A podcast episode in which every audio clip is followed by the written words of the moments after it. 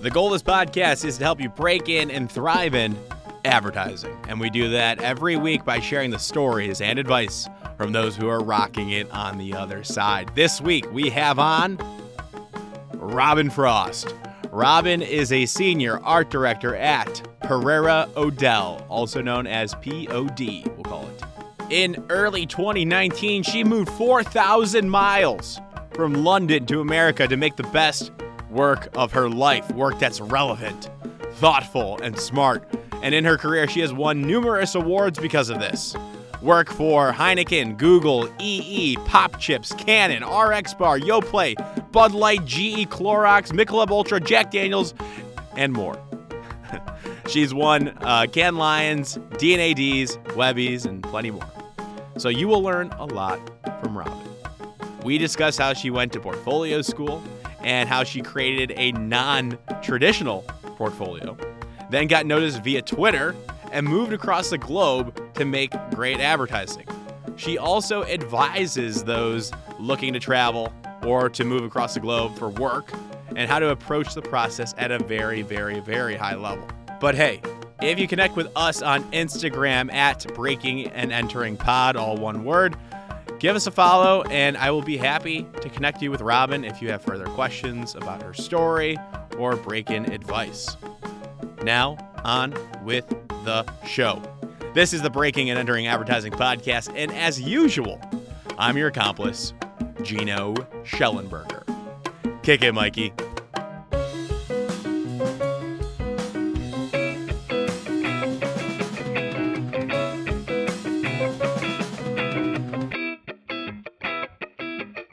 Right. Robyn Frost, welcome to the Breaking and Entering Advertising Podcast. How are you doing today? Hi, and great. Thanks. Thanks for having me. What's new? We're happy to talk with you about advertising, all things advertising. Does that sound fun? Yeah. Yeah. Sounds great. And Excited. you've, and you've been on maybe one or two other advertising centered podcasts. Is that correct? Yes, a while ago. I did the D&AD New Blood podcast a few years ago. Ah, well, we just started our own award show for s- for aspiring Mm, advertisers. We can allude to nice. that. But this is not about me and breaking entering. This is about you because you are a senior art director at Pereira O'Dell. Did I say that? Did I pronounce agency correctly? Yes, but you can call it POD if it's a bit of a mouthful for you. Pereira O'Dell. I'll spell it out for Pereira people that O'Dell. P E R E I R A O D E double L. Pereira O'Dell. It's a great shop. Um, Yeah. so we'll, we'll talk about that shop.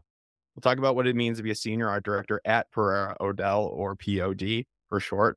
Is that cool? Or is it, let's take it from the top there. Talk about you and your role in the agency, wherever you want to pick and choose from. Let's hear it. Cool. Yeah. So I've been at uh, POD since the beginning of October.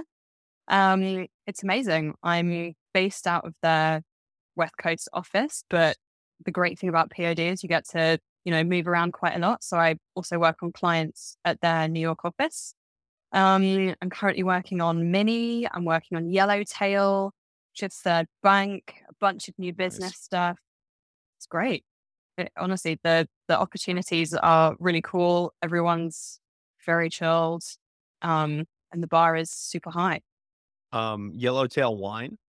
Yes, That's the good stuff. hmm Um, it's and fun. who's do you have a and do you have a copywriter partner? Yes. So my partner is Henry Fernanda. We've worked together since 2016. So we met at ad school um, and then made the move over from London to the US together, which was really cool. So Ooh. our whole ad careers together, which is Oh, we'll great. talk about that. We'll definitely talk Mm. about that. And but what ad school was it? We were at School of Communication Arts in London. So the original SCA, as it's known, um, was a couple decades earlier, and then it was brought back to life. Um, so we were at the second iteration of it. It's Okay. brilliant. Yeah. All right. But back to Pereira O'Dell. Um, so there where are the main offices at? So you're you're not in San Francisco. No, I work remote from Chicago. That's where I'm at. Awesome. Yeah. See. How long have you been here? Mhm. Four years. So I moved Oh. over um, to join FCB Chicago at the beginning of 2019. So that was my big London to America move. Oh, here since. and yeah. you stayed. and you have the option to work in the San Francisco office. Is that correct? Yes. I mean, most people work remote. Um, the Mhm. offices are open, but most people, you know, most people work from home, which is great. And But you don't feel like it. you don't want to get over there, escape the cold right now. Potentially, mm, right now, yes. The winters are rough. The winters are brutal. Mhm. But I moved in the polar vortex, and no winter has been as bad since. So, Okay. but yeah, I mean, I I personally miss working in an office, but we've got a really great setup here in Chicago. Um, my fiance and I are our our crazy dog, so we're staying here for now. Okay. That's that's awesome. And how does the weather compare to London? Like winter? Uh, uh, winters are a lot more brutal, but there's less rain here, which is quite nice. Sunnier days. It's just a lot of rain and, you know, and gloom in London, but I do miss it. Gotcha. Yeah. Um, what are what's some work that you can talk about that you're really proud of at Pereira Dell that you've done, and you've only been there what six months now? Just coming up to four, so I've Oh, not not even. produced anything yet. But Okay. Okay, then what- anything? What what are like what's the biggest noticeable change in culture, creativity, Mm. procedures that you've seen in your first four months at POD that's different from your last agency or last agencies? Mm. Um, that's a good question. It feels very flat in terms of leadership, and there's a, I mean, there's really solid leadership there, and it is structured. But your access to people at the top is, you know, it's very clean. Um, you can chat to the CCO Rob, um, send him ideas, get on a call with him, which I didn't experience um, really previously. Some agencies, I mean, it really depends on who your CCO is, um, but everyone is so laid back. Everyone is super talented and super friendly, and it the, culture just feels great. Um, I think it's really important at agencies to feel like you can fire off ideas to your CD or send something to your CCO and ask if you know if they want to chat about it. Um, yeah, I think that's so important. Like, you, for people out there, a lot of people chase the name of the agency, and names stay the same, but the people move all the time, and clients move around. So it's just Mhm. one of those constant reminders. Those are evergreen advice pieces that we hit on. Like, make sure you enjoy your leadership, your manager, and I Yeah. need that. Uh, I need a nice manager personally. I get my feelings hurt. I'm a little sensitive sometimes, Mhm. and uh, I like the accessibility more so. As it was, we specialize in communications, and if a manager of mine is distant or hard to reach, or is makes me go through layers of bureaucracy, which I've seen Mhm. that in some of my past jobs, I got to I got to jet if that's the case. Yeah, I I would agree. I think one of the reasons that we really gravitated to POD was its size. It's a super successful agency. It's been around for I think 15 years now, if I'm getting that right. Um, but they've not got a ton of people to, to the point that it's you know impossible to know everyone's names or you know have that access with creative leadership that is so crucial. Um, I've worked at agencies where there are 250, 300 creatives um, in the Oh department, which is it's cool for some people. Um, you know, I'm a people person, so I liked being in the office around all those people. But Yep. in yep. terms of creative opportunity, you know, I I prefer a, a smaller, you know, shop in terms of headcount. And uh, what are your thoughts then? Like, and I know we're I'm jumping around. I'm not staying organized, but while we're here, Yeah. um, if you were like just starting out your career again, would you follow the the? I don't even. I would have to look at your LinkedIn, but would you follow Mm. that cookie cutter like that trajectory of you you graduate maybe a portfolio school and then you go large agency and then narrow down? Do you whittle down as you get like further in your career? Do you think that that's what I, playing it pretty safe? I think a lot of people do that. Do you Mm. recommend that? I would actually go the opposite. Um, and that's that's what I did. I started out at a tiny um, agency in terms of headcount, but very well known in London, 18 Feet and Rising, now known as Okay. And Rising. I think there were six of us at, in the creative department, which was fantastic. I mean, so you're standing in a review with the ECD, creative partner, creative directors, and then a couple of teams. Wow. And for exposure, that's fantastic. And that's not just them knowing you as a creative and hearing your ideas and how you can articulate those. It's you knowing what else is going on and what the standard is from those other creatives and, you know, directly what the expectations are. What's the name value of that agency in London though? Is it pretty well known or? Yeah, 18 just... feet. Yeah. 18 feet's well known. Um, they're now and rising. They went through a bit of a, a shift and a rebrand in terms of their identity.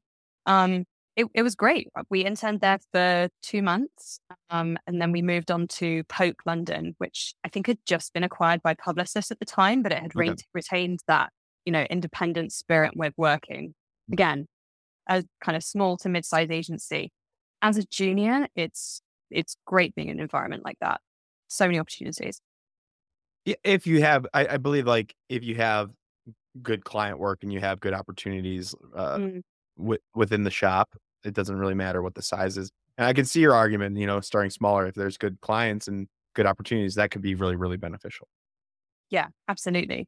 I think some people can really thrive in those large environments. And when you're starting out, I think it's so important to just get in somewhere and start making. Don't be too yes. choosy about where you go. Really, you know, you graduate and the you should just be aiming to get a job. Yeah. And I think you you should you know, look and try and find places whose work you really like, you know, work you'd like to be making, you aspire to make, people you'd like to work with who inspire you. Um, but ultimately you can learn from from everyone and you will learn mm-hmm. something valuable wherever you are. Um, so I think it's also just trial and error. Go to a big shop and if you don't like it, go to a smaller one. I mean, listen, versa. if you have a choice, you're ahead of the game. Absolutely. like, like, yeah you must have a pretty good portfolio. The market has to be right. Timing is right. If you mm. strategically mm. look at who's winning new business, um, yes. that might help your your chances as well. But you, when you're graduating or you know wherever you're at right now, it's not easy to get a job either way. So people probably don't have the opportunity to be like, all right, I have three options on the table here. It's not that common, right? Your mm. first job chooses you a lot of the times, and that's perfectly Absolutely. fine. If you happen to go big, you go big, make the best of it and then yeah. you can work your way around. I, I, think that's that's great. I mean, you need it. We all just, you know, it's just a job at the end of the day. You gotta get the paycheck and and and enjoy it as well, and you can move around later. Mm-hmm.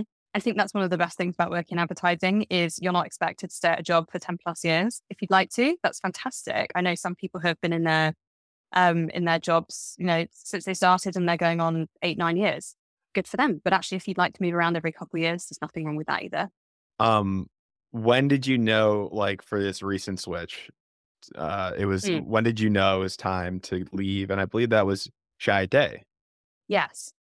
So we've been at Chiat for two years and we joined Chiat mid-pandemic um after leaving FCB chicago um and i think we'd got to the point where Chiat first and foremost was a fantastic experience and we loved everyone that we worked with I think creatively, we were feeling like we wanted more variety in the creative opportunities, um, more clients, more differentiation between those clients. And there was something very appealing about working for an agency on a coast that we'd not worked on before. Um, you know, you move from New York to the West Coast and you get clients like Apple and Adobe. Um, and that was very, very appealing to us. You caught me off guard there because I was listening. I'm like, what are you talking about? Like, I thought it was shot, uh, like L.A., but you were mm-hmm. like you were working at the New York office. That the, you were, yeah, you are at the New York office, correct? Yes. Sorry, yeah. So we were working at Chiat New York, um, mm-hmm. and then bopped over to POD, um, San Francisco. Ah, gotcha. That makes sense. Yeah. All right. I, I want to pause and I want to mm-hmm. I want to ask you this question now. I want to bring it all back because I want to get back on the trajectory of my usual episode, or I'll or we'll just be all over the place. So bear with Sounds me good. as I tra- I'm transitioning here. I want to ask you a question now. So we know a little bit about your current role and and POD and a little bit. We already got some advice, but I want to stop and I want to ask you: When was the moment? When was the day? What? When did you say to yourself, "I want to create ads for a living"? Yeah. So I was interning. I think it was mid 2015 I was interning at a design studio in London called Carter Wong. And they are very well known for their beautiful packaging design. And I was there as a design intern. I'd taken a year out from art school, my graphic design degree, to work in industry. And I got myself an internship there. And they asked me to write some copy for some yogurt packaging and then create a couple posters for it. So I got to both design the posters and write the copy for them and write the copy for the packaging. And it was in that moment that I went, this is really cool. And they're asking me to do both of these things, which is interesting. You know, I'd never really written in that in that sense before. I was used to writing essays for university, which I really hated. School wasn't my thing. Um, and I got to got to write this copy, design these posters, and I went, "This is re- this is really cool." Um, and I still kind of hadn't twigged, like, "Oh, this advertising could be a career for me." So I went back to my university course, and I said to my tutor, "Hey, I think I might want to go to advertising school or work at an agency. What does that look like?" She went, "You have to go to School of Communication Arts. It's fantastic. It's one of the most interesting advertising portfolio schools out there." Okay. And it was, I went to visit it when I was applying, and it was in an old church in Brixton in London in the crypt. And it used to have a nightclub in it called Mass.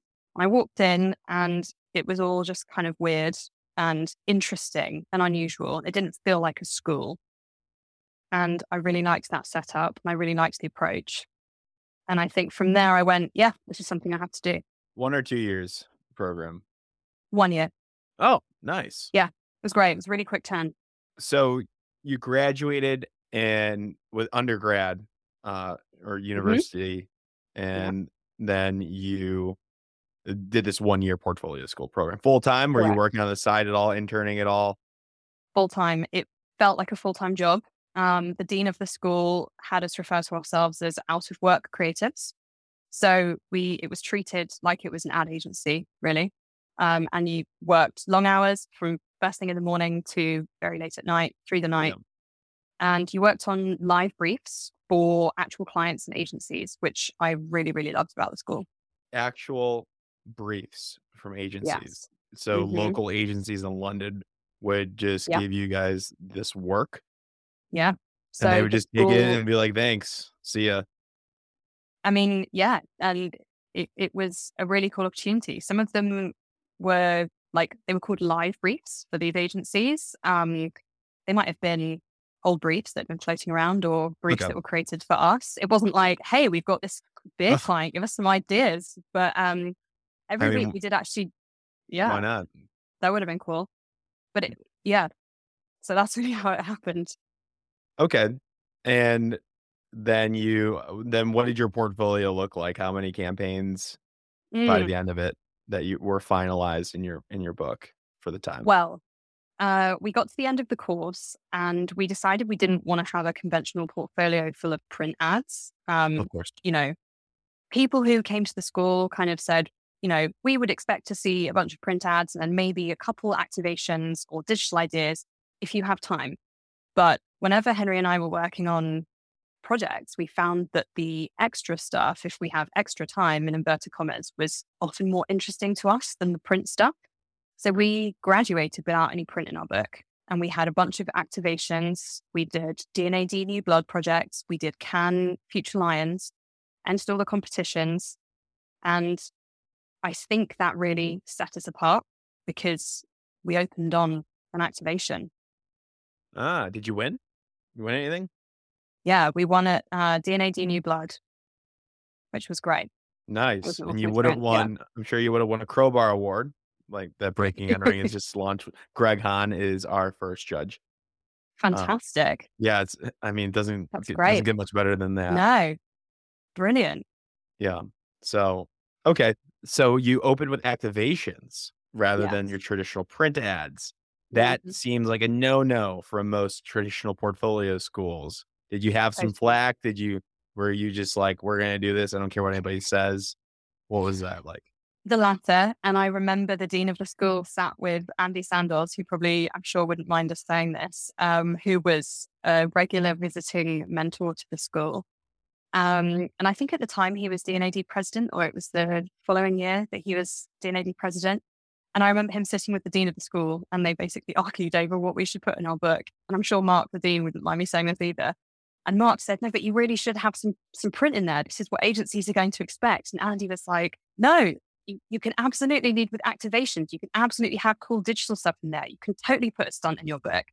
Yeah. And I think the most interesting books out there aren't ones that go, oh, what would, you know, this agency like to see or what would they expect? It's who am I as a creative? What do I like making? What do I want to make at an agency? You know, Yeah. Does it have to be, it doesn't have to be a script, doesn't, absolutely doesn't have to be a piece of print if you don't want to put any print in there. Gotcha. Yeah, lead with what you want to get hired for, right? Absolutely. And I don't think you have to pay, you know, too much attention to what those agencies are doing. I think it's about being able to articulate an idea in an interesting way rather than, oh, will this appeal to this direct person? I think when you're trying to people please in your book, you're going to make stuff that doesn't feel true to who you are as a creative. Um, if you make stuff that you want to make and you think is the, you know, the answer to a brief, that's that's right. That's it. There you go. I like that. Um definitely. Yeah. Um so that took a year and you won some awards and then I'm sure somebody hired you. Yes. Where was that break? What's that break in story then? Well, we interned at 18 Feet and Rising, and then we got a call from FCB Chicago in our first two weeks. How did FCB. Chicago find? me? How do they call? They they saw you in some award shows. They saw that you might have had some work go viral. Like, how did they notice you? Funny story. Um, I met Liz Taylor, who is now global Yeah. CCO of Ogilvy. Um, at the time, she was CCO of FCB Chicago, and we met each other on Twitter. Um, and I'd written an article that she happened to see, and we chatted a little, but nothing extensive, and sort of stayed in touch. And I tweeted our site once we'd, you know, our portfolio site. And the next day got an email from her, you know, then recruiter saying, Hey, you know, have you got any interest in FCB Chicago? So Twitter got you the job. Twitter got me the job, and Twitter has got me most of my jobs. I think I okay. I, I have a friend, uh, an insider, uh, just knows the industry really well. I probably should have him on. Mhm. And I was like, "What should I ask Robyn?" And he goes, "I don't really know her, but uh, I know her from Twitter, Interesting. and like I know her to know who work from. Twitter. I can't disclose that. That's my insider." Okay. Um, yeah, no, I, and I remember I was Hmm. on Twitter, and then TikTok came out, and now I can't. That's my I, I can't I know. I can't not Same. like I my Twitter know. time has gone down, and I, I don't know like Elon stuff aside, like just TikTok is taking over. Like, Same. so have you same.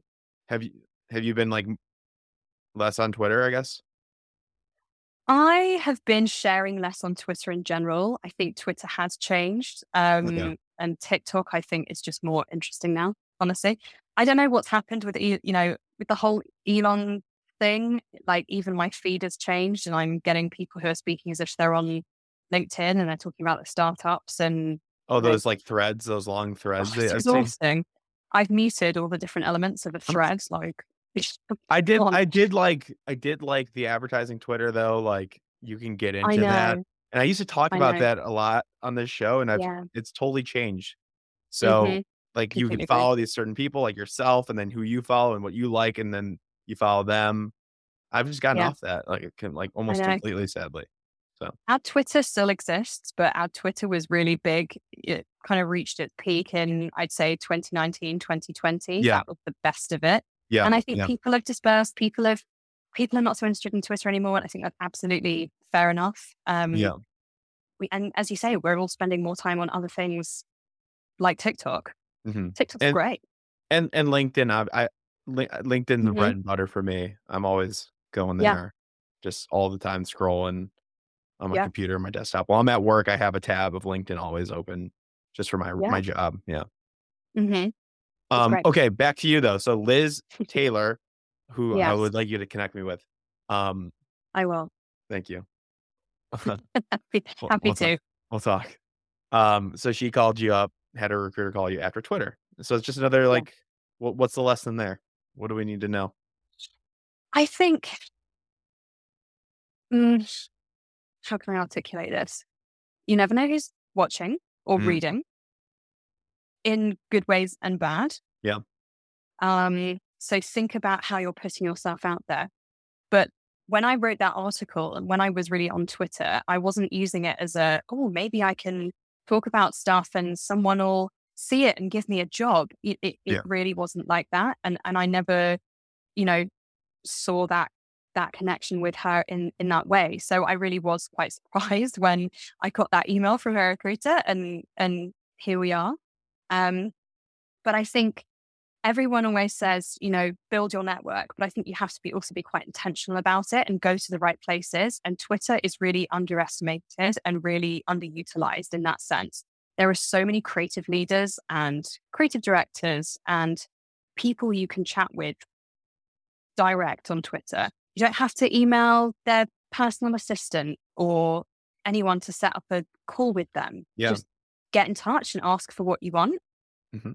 That's how I got Rob Schwartz on. Rob's uh, Brilliant. yeah, um, Yeah. the the chairman for TBWA New York Mhm. Group. One of my Rob hired me at Chiat through Twitter. I emailed it, I messaged him on Twitter and said, Hey Rob, I'd love to work for you. Are you Yeah. hiring right now? And he went, Yeah, let me go check. And he went, Here we go. It, it It's- works. incredible. It does work. Yeah, and if Mhm. you're intentional and you're posting stuff consistently that's on your brand or or or is providing value or you think it's Mhm. fun and is fun to you and is true to you and you're doing that consistently. That's what I preach a lot about like content and and getting yourself out there networking wise. Mm, Find whatever it is and just be consistent about it. I don't know, maybe Agreed. for you is tweeting and you're good at Yeah. that or sharing work or just engaging on Twitter. That counts too. That's networking. That's a thing. Absolutely. Share your work on Twitter, see what other people are doing. Agencies will always post their stuff. Um, you know, follow people at agencies that you would like to work at and just see what they're talking about, see what they're interested in. That sounds Yeah. really creepy, but it's not. Um, y- you can always read a different perspective as well, which I is great. And I think c- copywriters need to be on Twitter still. I Yeah. think that you can you can really flex there, but you, but even being an art Mhm. director and yourself, you're you're saying sharing your work, um, the visual aspect of it too. Um, Yeah. and that works for you as well. Absolutely. I mean, the the best and worst thing about Twitter is that anyone can see what you've tweeted. So you'll always get an opinion, which is great. It's like being in the advertising industry. Someone is always going to say they love what you've done. Someone will always say, I really hate this. And that's okay. What has been the most viral thing that you've posted? Do you have anything that's most viral thing. more controversial or most engaged? Um what did I tweet recently? Let me see. I've got something pinned. Uh, I tweeted something back in August, which was project manager. Hey, hey, creatives. Oh no. That ended up in a, I think that ended up in a end of year roundup or something from Wonderhood Studios in London, which is an agency I love. I was like, cool. There you Thanks go. for featuring that in one of your, you know, in your end of year roundup. There you go. So, but it's always the things that you don't expect to Mm. get any traction. I think that's the thing is if you're trying, you can see that with comedians who consistently put jokes out there. And Twitter's a fantastic place for testing, you know, comedy and comedic writing and and all that sort of good stuff. Um, if you're a writer, but often it's the stuff that you don't expect to get traction that does. So yeah, that in mind. gotcha. Mhm. Um, so you went from London to Chicago. How did how does that work? It's a very lengthy process, usually. Um, the more junior you are, the I think the the longer perhaps the process. Um, there are no secrets, there are no tips, and there are no real tricks to it. Honestly, um, it's a it's a very linear process, and it's all spelled out on the USCIS website. So I know there are lots of people out there who are interested in working abroad. Um, lots of you know Europeans who are interested in working in the US, um, and vice versa. But I can speak to the first part. Um, you essentially have to have a job offer from a company in the US, and they have to agree to sponsor your visa. So typically, you'd come on an O1 visa if you don't already work for the company. They sponsor that; it's, three years. Um, and then you have to build your case. So they will. This is the craziest do that. the Mhm. building of the case and like defending Yeah. like that you're it- because the O1 Yeah. and Buchin are he just got done with this process and Right. like don't you have to like show like Mhm. winning awards is so important and like Yep. Getting stuff Mhm. published and get your name like basically being PR prof- professional for yourself right Absolutely. Yeah. And it, it might be stuff that you've never had to think about before. I never before had thought about how to PR myself. And you you have to be quite intentional about it. But also, you know, if that stuff isn't there and if you don't have projects that haven't got PR, wait until you have made some stuff that has got PR on it because you don't want to apply and maybe not get it, or you just you have to have a really, really strong case. And the lawyers will help you build it. But it's a it's a grueling but really I found it a really exciting pro- process. Well, they they also don't put like a like you if you hit 10 published articles and three awards mm-hmm. for advertising, that's good and you passed. Like they don't they keep it open like you just have to get as much as you can? Uh I think I mean I was advised to gather lots of stuff that my lawyers would then build into a case. Right. So it's what do you have? And, you know, send us any articles that, you know, are about you or your work. Please send us examples of your work that have featured in press. What awards have you won? And can you, you know, get emails from those awarding bodies to um, certify that you've won those and talk about the significance of them. Yes. And that's so, I, I wish like just to be like, all right, prove yourself, like show us what you have. Mm-hmm. That to me yeah. stresses me out. And I don't, I'm not even going through that process. That's why literally that's like one of the big, that's one of the big reasons why we started the Crowbar Awards. Yeah. And that's to help brilliant. people like from talking with Buchan, and I know there's mm-hmm. a, like the, the Young Shits Awards does this too. Yeah. Um, we wanted to get away from having young in the title mm. specifically mm. Because mm-hmm. for the because it makes you look it sounds better if it doesn't have young in it. And like That's they, they see that. So we literally yeah. just thought about how can we make this better? And yeah. Yeah. Like that was a huge part of it, thinking about people that need a break in and uh or, mm-hmm. or or from or that are international. I think that's brilliant. And and awards are always great to enter, whether you're looking to move abroad or not. You right. know, awards can really help your career. And I would suggest to everyone who is trying to get into the industry, just mm-hmm. enter mm-hmm. all of the awards. Just enter all of them. Even if you don't win, they're fantastic experiences for you to learn from the judges or meet. You know, I know with young shits, you get to. Mm-hmm. I think if you win, you get to meet the the judge who was you know, yeah. that week for, all yeah. that brief, for example. Or as you come on the podcast and you meet that that judge too. So you get to talk That's about your fantastic. work in public. So it's like brilliant a double. You get written up and then you yeah. get on the pod. Sorry. It's brilliant. Thanks. Yeah, we respect that. So can people reach out to you? I, I know this is a pretty complicated, like mm. any other high level learnings. I know this is like really granular. There's lawyers out there, mm-hmm. but like, can they reach out to you for advice if they're in this situation? Like, what what else do you have to say about the? Uh, the... Uh, I guess I would just reiterate that there are no tricks for it. It's it's yeah. not a process where there's a back door that you can try and get through. It really is you are dealing with immigration and USCIS and it's really about following their their guidelines and their process. And on their website, they spell out all of the things that you need so it's crystal yep. clear. And then yep. it's on you. You know, it really is how much you put into the process as well. An agency can offer you a job and say, you know, this is what you need to do to get it. But and you can immerse yourself in that experience. I've got friends who went through it a year ago. You know, they're now at, at Droga, New York. Um, nice. And they went through it, and it's a it's a really rigorous, tiring process to go through. But it's, it's something you really want to do. Throw yourself into it. Go for it. Um, and I'm always happy to chat. If anyone's going through it, I know it can be quite tiring and quite draining. Yeah. Um, and if anyone is thinking about it, any resources that come off like top of your mind, like that you looked up maybe it was like a mentor or uh, is there a lawyer service that you like or i don't know anything that really comes like this really saved saved my um i don't i don't think you re- you don't really get a choice with who your lawyer is um okay. you the agency um will have their lawyers. Um i was lucky the lawyers that FCB had were absolutely fantastic I then uh, renewed my O1 visa a second time and attached it to myself instead of an agency, which means cool. that I'm not sponsored by an agency. I can make my own moves and, you know, an agency does not control my movements, which I would highly recommend. Um, I would recommend that if you would, you know, if that's something that you're interested in, you have a good chunk of cash to hand, um, which I know is a privilege. Savings account is privilege. Um, I think I spent close to 10,000 renewing my visa. And I worked with Lehak and Philippa in New York, and they are fantastic lawyers focused on um, immigration in the arts. So they know their stuff.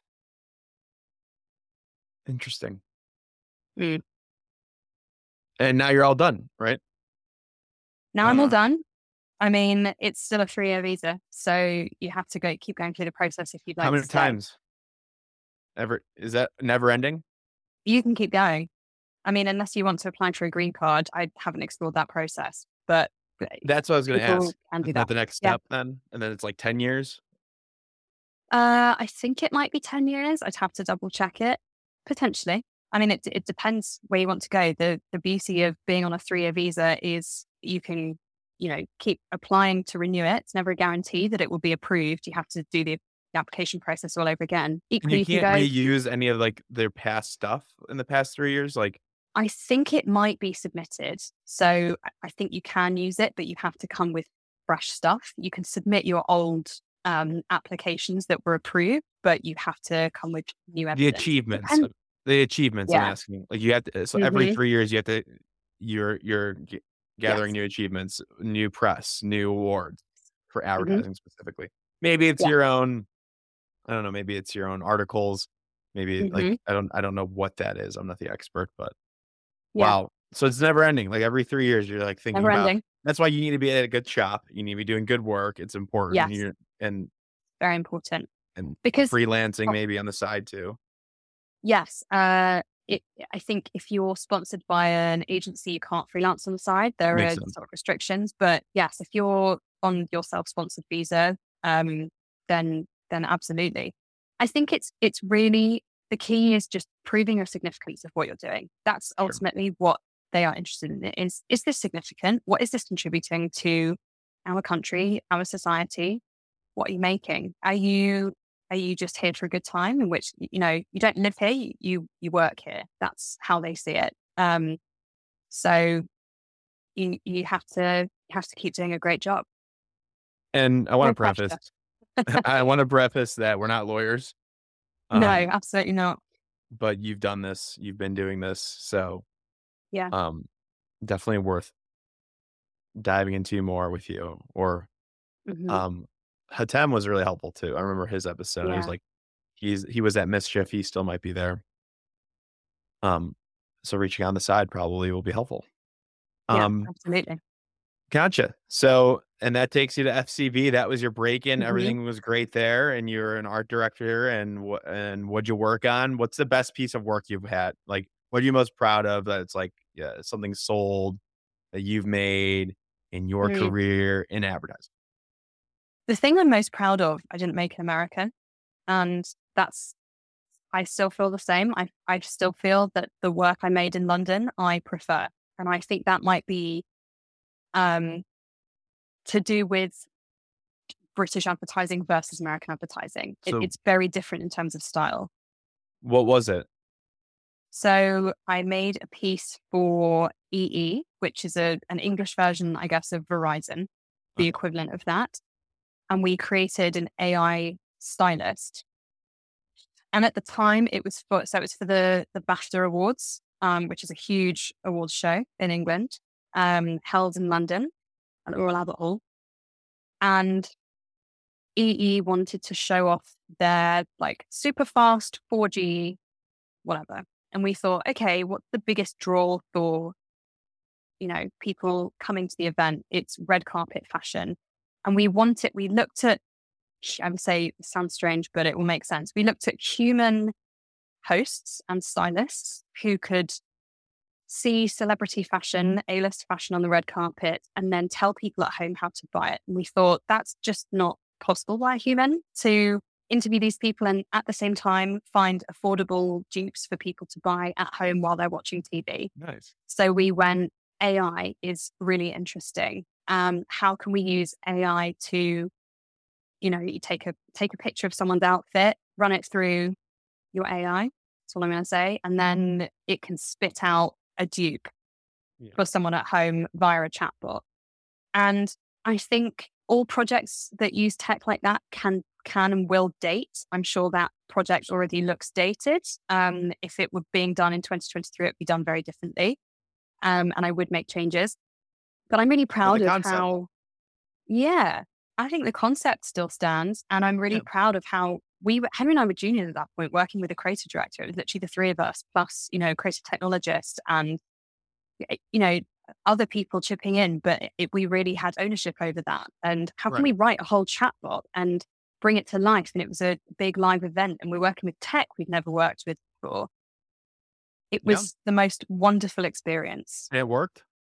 It worked. It was we had a slight blip because we had a hologram appear as the stylist on the red carpet. And as you can imagine, nothing ever is perfect. Um, sure. We had a blip with that, but it, but yeah, it, it worked great. And I'm really proud of, of what we achieved.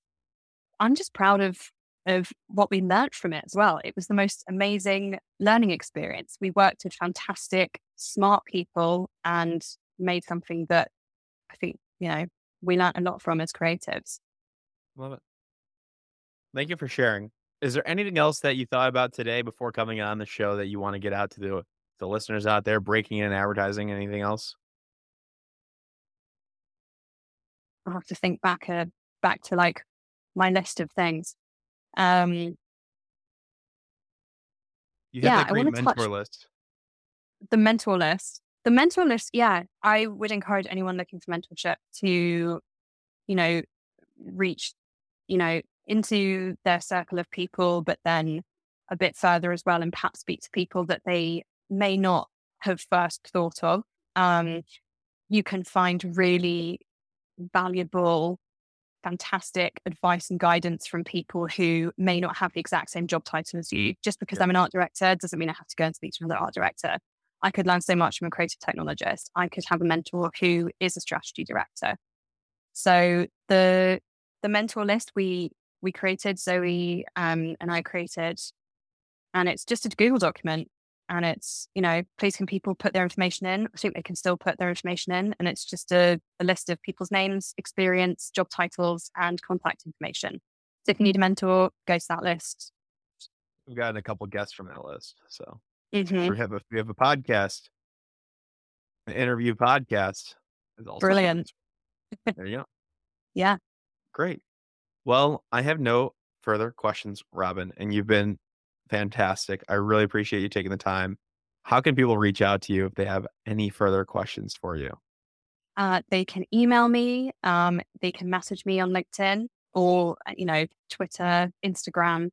Very happy to chat to anyone anytime. Help how we can. Okay, then LinkedIn it is that because that's the easiest for me to put down. Um, and I'll and Sounds then great. also if people need a bump and like let me know like if they're if you're busy they can reach out to me as well and I can um I can maybe make the connection myself if you're Sounds following us on Instagram and LinkedIn of course. no free no freebies here. Awesome. All right, well that was great, Robyn. I really appreciate it. You did great. Thanks so much. Of course. Thank you so much for listening to this entire episode of the Breaking and Entering Advertising podcast. If you like what you heard, it would mean a lot to us and help us grow and get better guests and better break ins if you can go to Apple Podcasts and leave us five stars and a small review if you have the time. Be sure to connect with our guests if you like what they said by going to our Instagram at Breaking and Entering Pod. That's all one word, Breaking and Entering Pod on Instagram. We have links to their portfolios and their LinkedIn, and they want to connect, so do that.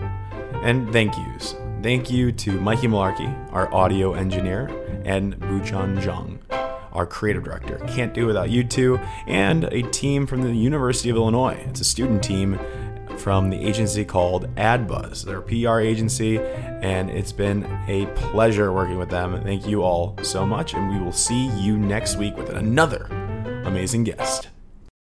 Thank you